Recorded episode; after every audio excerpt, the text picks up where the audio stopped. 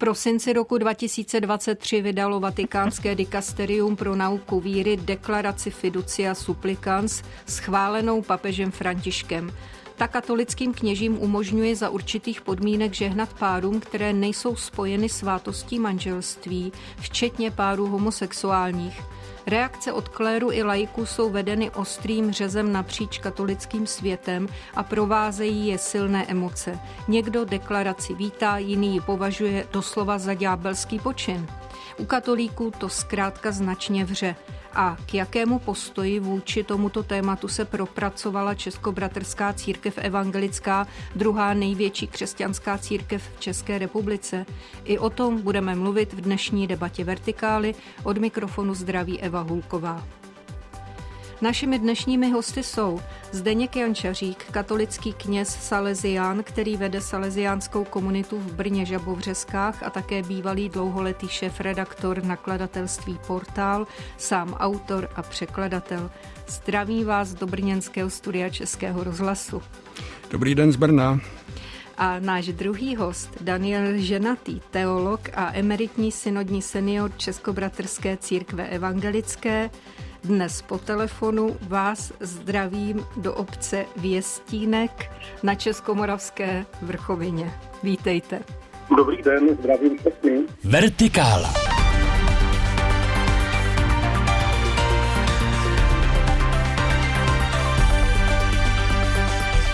Nuže tedy ještě jednou si zopakujme, že dokument Fiducia Supplicans se snaží objasnit, jak by se církev měla chovat k pádům, které, byť jsou dlouhodobé, z pohledu církve patří do kategorie neregulérních párů, to jest nesezdaní, rozvedení, homosexuální. Umožňuje kněžím a jáhnům udělit požehnání páru, který o to požádá, ale tato forma nesmí připomínat svatební obřad. Nejedná se o svátost ani jiný církevní obřad. Požehnání se nemá odehrát před oltářem a vymezují je ještě další pravidla. Eh, pane Jančaříku, jaký byste řekl, že tady to byl dárek pro katolíky těsně před Vánoci? Radostný nebo takzvaně danajský? Velký, krásný dárek. Já si myslím, že požehnání je jeden ze základních způsobů, jak přistupovat eh, v církvi úplně ke všem eh, jednotně a bez předsudků jak inkluzivně působit, to znamená eh, takovým nevtíravým způsobem eh, přistupovat ke všem lidem, kteří jsou dobré vůle a kteří třeba se ocitnou na pohřbu nebo kteří se ocitnou v kostele. Eh, prostě neposuzovat lidi jenom podle hříchu a podle toho, co dělají večer po desáté hodině. Já jsem se pokoušela, protože nejsem latiník, tak eh, za pomoci překladače, eh, jak si vydedukovat eh, český překlad tady té deklarace. Zjistila jsem, že fiducia je důvěra a suplikant je modlící se, prosebník, snažně prosící. Jak vy byste to řekl český název této deklarace? To je jenom taková lingvistická zajímavost. Ano, důvěra, která je prostoupená modlitbou božího lidu, tak to vlastně začíná celý ten text a vždycky ty texty těch deklarací vezmou ta dvě první slova a e, tak jako prásk, prásk to z toho udělají název, tak prostě důvěra v modlitbě, tak nějak bych to nazval. Mm-hmm. Pane Ženatý, e, vy sledujete, jak se formuje a proměňuje a vyvíjí postoj vaší církve k lidem, kteří nezapadají do těch klasických církevních kolonek a nebo dokonce zajímá vás i to, co se děje u sousedů katolíků. Vy jste zaregistroval tady ten dokument Fiducia Supplicans. Ano, začnu tou druhou částí. Samozřejmě jsem zaregistroval. E, křesťanstvo je na celé planetě jedna velká rodina a e, tento problém se týká všech nás. To znamená samozřejmě v jakési odpovědnosti každý hledáme e, řešení a rozhovor v denominaci, ke které patříme, ale současně víme, že to, co se děje u sousedů, je také náš problém a velmi nás to zajímá. Tak to je jedna věc. A druhá věc, o tuto hm, problematiku se zajímám. Pokud si dobře vzpomínám, už jsem byl v nějaké komisi synodu kolem roku 1999, to znamená před 25 lety, která měla připravovat rozhovor v církvi k této problematice. Takže zhruba už od poloviny 90. let až do dneška naše církev eh, se této problematice věnuje. Kam vaše církev pokročila, tak k tomu se ještě dostaneme. Eh, teď k panu Jančaříkovi, ale samozřejmě můžete se k tomu vyjádřit i vy. Víte, ta deklarace vlastně zrušila, jak jsem pochopila, rozhodnutí z února roku 2021, kdy ve vydaném Responsum a Dubium, tedy odpovědi na otázku tehdejší kongregace pro nauku víry, později přejmenovaná na dikasterium, žehnání homosexuálním svazkům neumožnila. A mně to přijde jako, že eh, na to, že prostě církev všechno poměřuje věčností, docela rychlý obrat toto. No, já myslím, že jde spíš o personální změnu na tom dikastériu pro nauku víry, eh, že tam se proměnil šéf té kongregace Aha. a eh, tím pádem najednou začaly vycházet dokumenty, které jsou vstřícnější vůči lidem, minoritám. Eh, čili tady tolik nejde o, řekněme, tu zaoceánskou loď té církve, která se hýbe pomalu, ale jde spíš eh, o personální politiku papeže Františka. Hned v lednu letošního roku byla v reakci na negativní ohlasy eh, vydána vysvětlující tisková zpráva Vatikánem, která se tedy týkala deklarace Fiducia Supplicans a ta zdůrazňuje, že nedochází ke změně učení, že ta novost spočívá vlastně v odlišení dvou forem žehnání, vysvětluje smysl a charakter pastoračního žehnání, které kněz může, ale odporuje-li to jeho přesvědčení, tak nemusí udělit. Eh, obecně si říkám, jestli když se něco musí takto dovysvětlovat, jestli už eh, to neznačí nějaký problém. Dokonce jsem eh, z řad odpůrců četla v této souvislosti slova jako ústupový manévr dikasteria. Jak vy to vnímáte, pane Jančeříku? Určitě je to přešlapování, je to tanec mezi vejci právě kvůli tomu, že církev, ta katolická, římskokatolická má za sebou dlouhou minulost určitého odporu vůči homosexualitě jako takové, eh, takže tyhle ty věci kolem toho se hodně našlapuje. Navíc v církvi je řada eh, různých proudů. Musíme vědět taky, že prostě církev působí v muslimských zemích, působí v zemích, kde deklarovaná homosexualita se trestá trestem smrti. Eh, takže my prostě nejsme jenom třeba v severní Evropě nebo v západní Evropě, kde tyhle ty věci můžeme mm, normálně mm, pojednávat, můžeme o, o nich mluvit veřejně. Eh, takže papež si jistě uvědomil potom na reakcích třeba eh, azijské církve nebo africké, že je potřeba trošičku to ještě zmírnit. Zmírnit nebo dovysvětlit? Zmírnit nebo dovysvětlit. Ono je to vlastně to též. Prostě to do vysvětlení eh, trvá na tom, že je možné žehnat eh, různým lidem z nejrůznější orientací, ale že nesmí dojít v žádném případě k záměně s liturgickým obřadem žehnání manželským párům. Jo? Že prostě nesmí se jednat o to, aby lidé si nemysleli, že to je vlastně manželský obřad. Pane ženatý, vy od května minulého roku máte v církvi jaksi povoleno žehnání v rámci liturgie tež, že můžete nám to vysvětlit? Tak k tomu eh, žehnání homosexuálním párům vlastně v naší církvi docházelo. Myslím, že ono to nikde není evidované, samozřejmě žádný přehled o tom oficiálně není, ale kolem roku 2000 eh, bylo, pokud jsem byl tu první takové požehnání. A takže se to dělo. A ten, to, co usnesl synod eh, v květnu roku 2023, tak eh, vlastně deklaruje, že synod souhlasí s možností požehnání svazků osob stejného pohlaví, pokud o to požádají, protože ovšem víme, že na to jsou eh, různé názory, tak tam také věta, že žádný kazatel není povinen žehnat svazkům osob stejného pohlaví. Takže je tam eh, ponechána volnost na rozhodnutí každého faráře, farářky, případně staršostva toho místního sboru, a, ale je to jaksi, už to není nic pokoutního. Platí mm-hmm. to. Když tady padlo slovo volnost v rozhodování těch farářů, otázka pro oba pánové, někdy si říkám, ale nechci nikomu nic podsouvat, jestli naopak tady to třeba nemůže být kamenem úrazu, jestli pro některé faráře nebo kazatele není jednodušší řídit se pevně danými pravidly a neprocházet si sám žádnými dilematy. Tři tečky. Co vy na to? Pane Jančaříku. Ano. Oh, pardon. Tak, to, tak začněte, když jste si o to řekl. tak eh, já si myslím, že v žádném případě a že takové faráře, farářky neznám, každý to prožívá tuto otázku a vůbec eh, vše, co v církvi koná. Takže já si myslím, že to pro nikoho snažší není a že podstoupit tento vnitřní boj je zdravé a dobré. Tak u nás to není tak úplně snadné právě proto, že mnoho kněží je zvyklých poslouchat, když to tak řeknu, poslouchat nařízení, poslouchat deklarace, přesně se tím řídit, mít jasné liturgické předpisy a tohle nás maličko se snaží vykolejit. Vlastně papež František od začátku svého pontifikátu se nás snaží vykolejit k tomu, abychom byli svobodnější v pastoraci jako takové, abychom byli kreativní. E, to znamená, že je to apel taky na naši kreativitu vůči nejrůznějším lidem. Já bych opravdu nemluvil jenom o homosexuálních párech. To opravdu není jenom o tom, celá ta deklarace se taky netýká jenom tohodle. Eh, prostě dneska žehnají třeba i děti rodičům.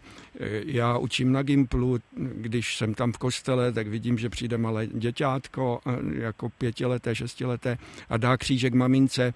Takže opravdu to nezužujme jenom na tuhle problematiku a buďme v tom kreativní. Vy jste, pane Jančaříku, v pořadu Osobnost Plus už v roce 2020 řekl, Cituji vás, i když to není na první pohled patrné, církev rozdělena je. Řada kněží by se třeba ráda vrátila k latině. Ráda by trvala na všem, co bylo před papežem Františkem. Vůbec by neotevírala sexuální otázky, zvláště nezneužívání. Držela by baštu neochvějného pravověří. To je model z druhé poloviny 19. století, kdy byla církev víceméně uzavřená, hlásala neochvějnost a neomylnost své nauky a bojovala nikoliv však už zbraněmi se všemi nepřáteli. Toto jste tedy řekl před třemi lety a kousek. E, jakými slovy byste charakterizoval dnešní stav církve? No vlastně jsem to řekl hezky. Musíte se pochválit. Dnešní stav církve se moc neposunul, že zažili jsme covid, e, zažíváme války, jak v Palestíně nebo v Izraeli, Palestině, na Ukrajině a eh, volby v Americe, to všechno rozděluje mysli. A mám dojem, že někteří lidé v církvi uvažují víc politicky a někteří lidé víc pastoračně nebo metaforicky, když to tak řeknu. A snaží se, eh, aby ta církev tady byla víc pro lidi a někteří lidé se usilují o to, aby eh, církev byla víc pro církev. Takže suma sumárum žádný zvláštní posun k lepšímu nevnímáte? K lepšímu vnímám určitě ze strany papeže, který, protože je muž 87 let, tak eh, opravdu ví, že za pár let už tu církev nepotáhne, eh, tak ze strany papeže vidím některé posuny eh, směrem, řekněme, i k nějakým malým reformám, které ale nechává na nás, na té bázi. To znamená, myslíte na bázi jaksi od spodu? Přesně tak, eh, abychom my dokázali třeba tahle ta žehnání eh, přetavit v něco lepšího pro církev, abychom mm, opravdu neodsunovali celé, mm, já nevím, minority lidí na okraj eh, s určitým pohrdáním nebo usměškem, a abychom opravdu do církve zvali nejrůznější lidičky z okolí. Já si myslím, že tohle je od začátku papežova vize. Pane Ženatý, jestli jste poslouchal, když jsem tady citovala eh, pana Jančaříka o rozdělení eh, církve, máte třeba obdobná témata u vás evangelíků, která vás jaksi mrzí? Přeci jenom jste bývalý synodní senior, tak máte přehled. Poslouchal jsem dobře a napjatě.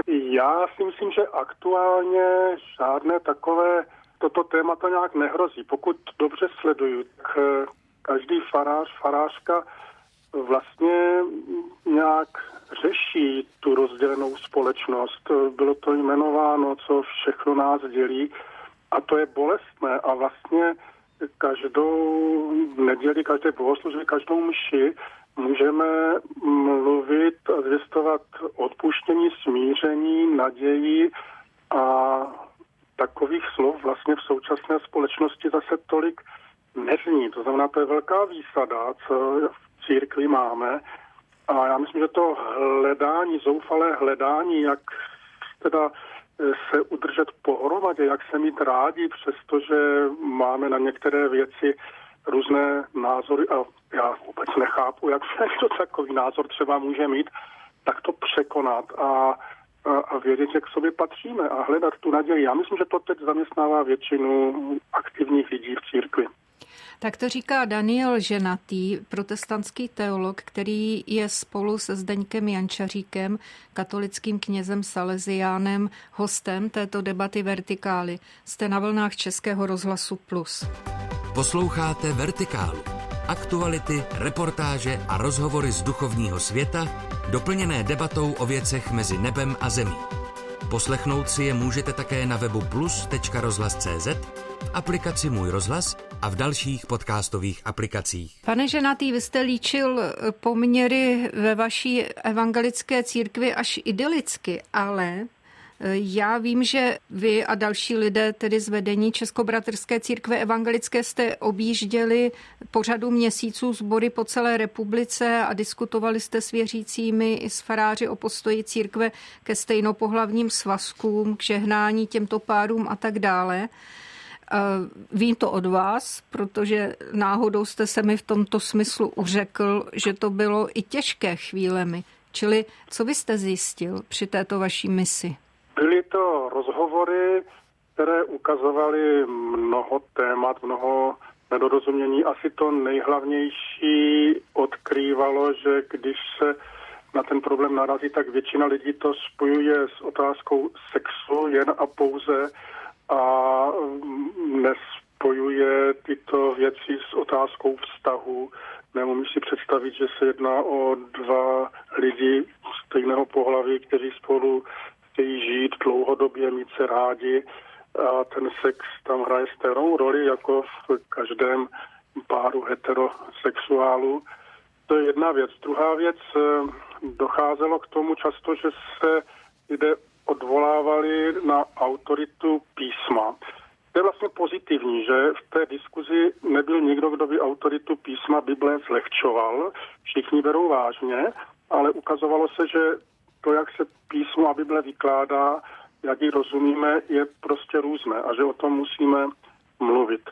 Tak to asi bylo důležité a pak pro mě e, já asi bych nerád užívám, my jsme to neužili v našem pořadu zatím, to není kritika, e, jako pojmy e, liberálové versus konzervativní.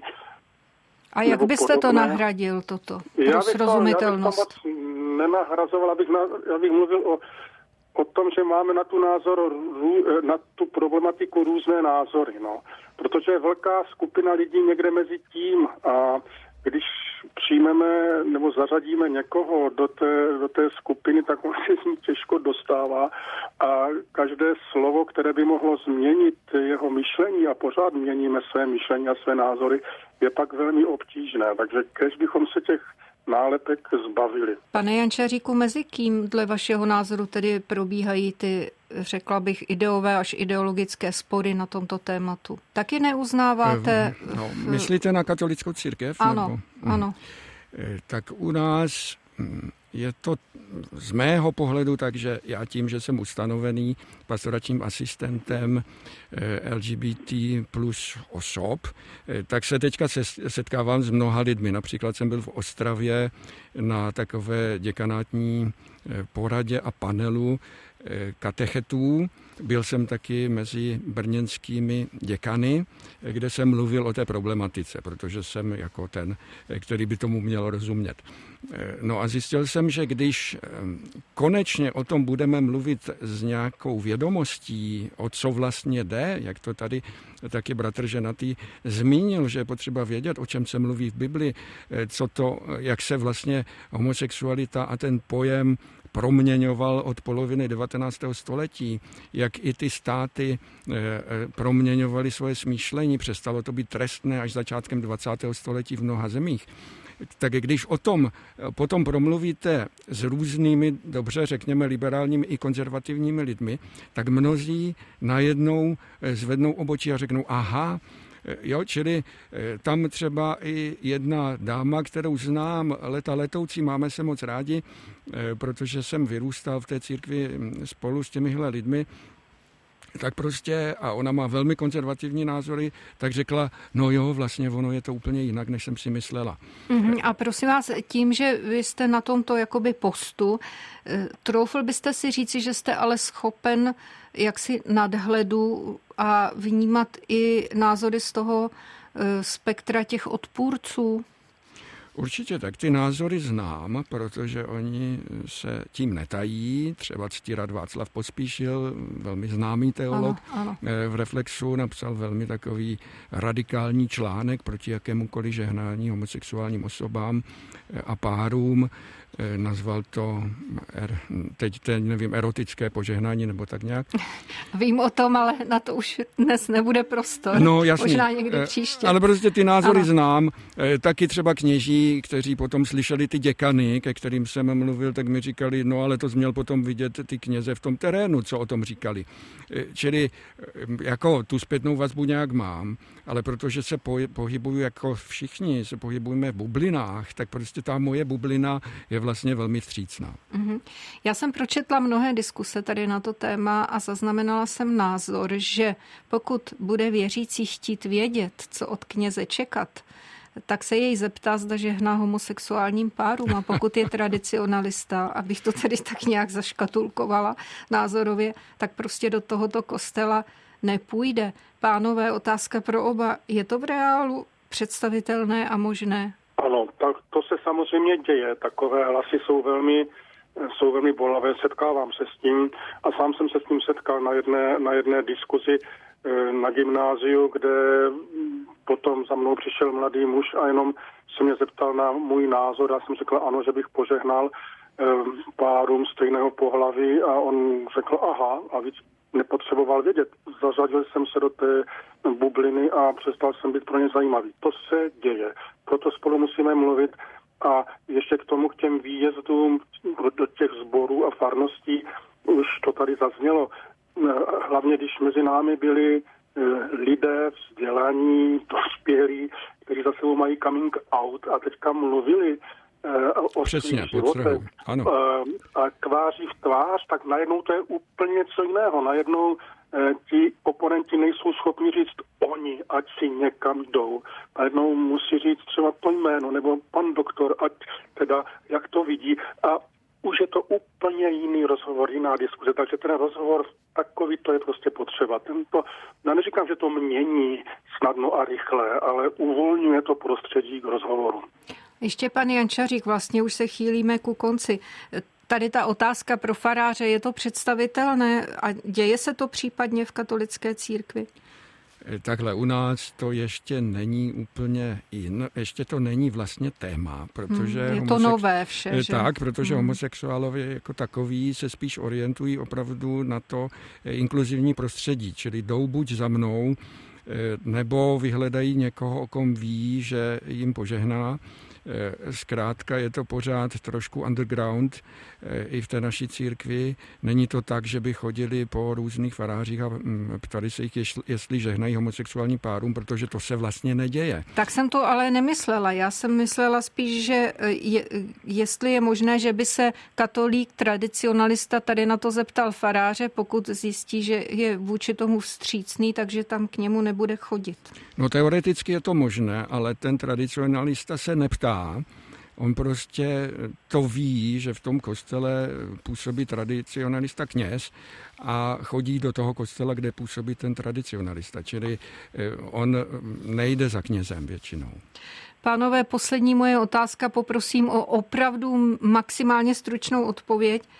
Nakolik obecně, nejenom u tohoto tématu, má být církev jednotná a nakolik má znít více tóninami? Pane Jančaříku. Tak já miluju pluralitu. Já vlastně na církvi miluji louku, nebo řekněme metaforicky, že to je louka z mnoha a mnoha květí a že pod ten plášť té eh, Pany Marie, jak my také říkáme, Matky církve, se vleze opravdu lecos. Eh, takže ať, to, ať tam jsou mnozí, a ať jednota eh, vypadá barevně, ať opravdu není jednota šedivá nebo jednota černobílá. Děkuji. A pan ženatý? Děkuji bratru Jančaříkovi, řekl to krásně i za mě. Rozhodně pluralita. A pánové, já děkuji vám oběma, že jste si udělali čas pro tuto diskusi. Uteklo nám to rychle. Předpokládám, že to není poslední diskuse k tomuto tématu. Tedy našimi dnešními hosty byli Zdeněk Jančařík, katolický kněz Salesián eh, z Brna, autor a překladatel. Zdravím vás a díky. Naschledanou. Naschledanou. Druhý host Daniel Ženatý, protestantský teolog, emeritní synodní senior Českobratrské církve evangelické. Vás tež zdravím a vám tež děkuji za váš čas. Naschledanou. Také děkuji. Naschledanou. Vážení posluchači, to byla debata Vertikály. Eva Hulková přeje dobrý poslech dalších pořadů Českého rozhlasu Plus.